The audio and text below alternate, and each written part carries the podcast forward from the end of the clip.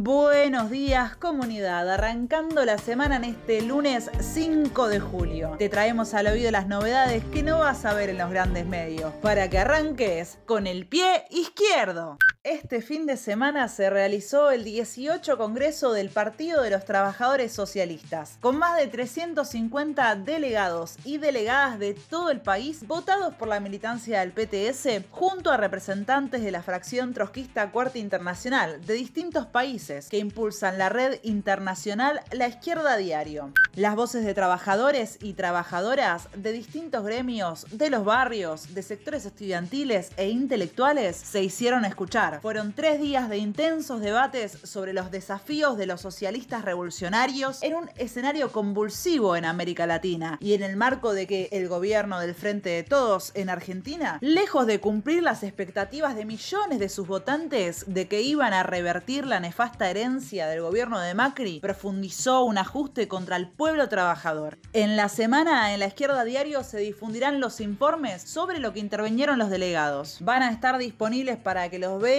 los leas y también los difundas. A esta altura está claro el acuerdo entre las distintas salas de la burguesía para que la factura de la pandemia, en forma de ajuste, la siga pagando el pueblo trabajador con más hambre, miseria, desocupación, precarización y rebaja salarial. Mientras tanto, la derecha busca presentarse como algo distinto para capitalizar la bronca y los libertarios expresan lo más rancio de un programa antitrabajadores. En ese marco, el Congreso del PTS ratificó la necesidad de insistir en el llamado a presentar una alternativa electoral común de la izquierda, aunque hasta ahora tanto el nuevo más de Manuela Castañeira como Autodeterminación y Libertad de Luis Zamora hayan manifestado su negativa. La izquierda tiene que postularse a ser la tercera fuerza nacional para fortalecer las luchas de todos los sectores que enfrentan el ajuste. Además, las delegadas y delegados de este Congreso votaron que a partir del 14 de julio se realicen asambleas electorales abiertas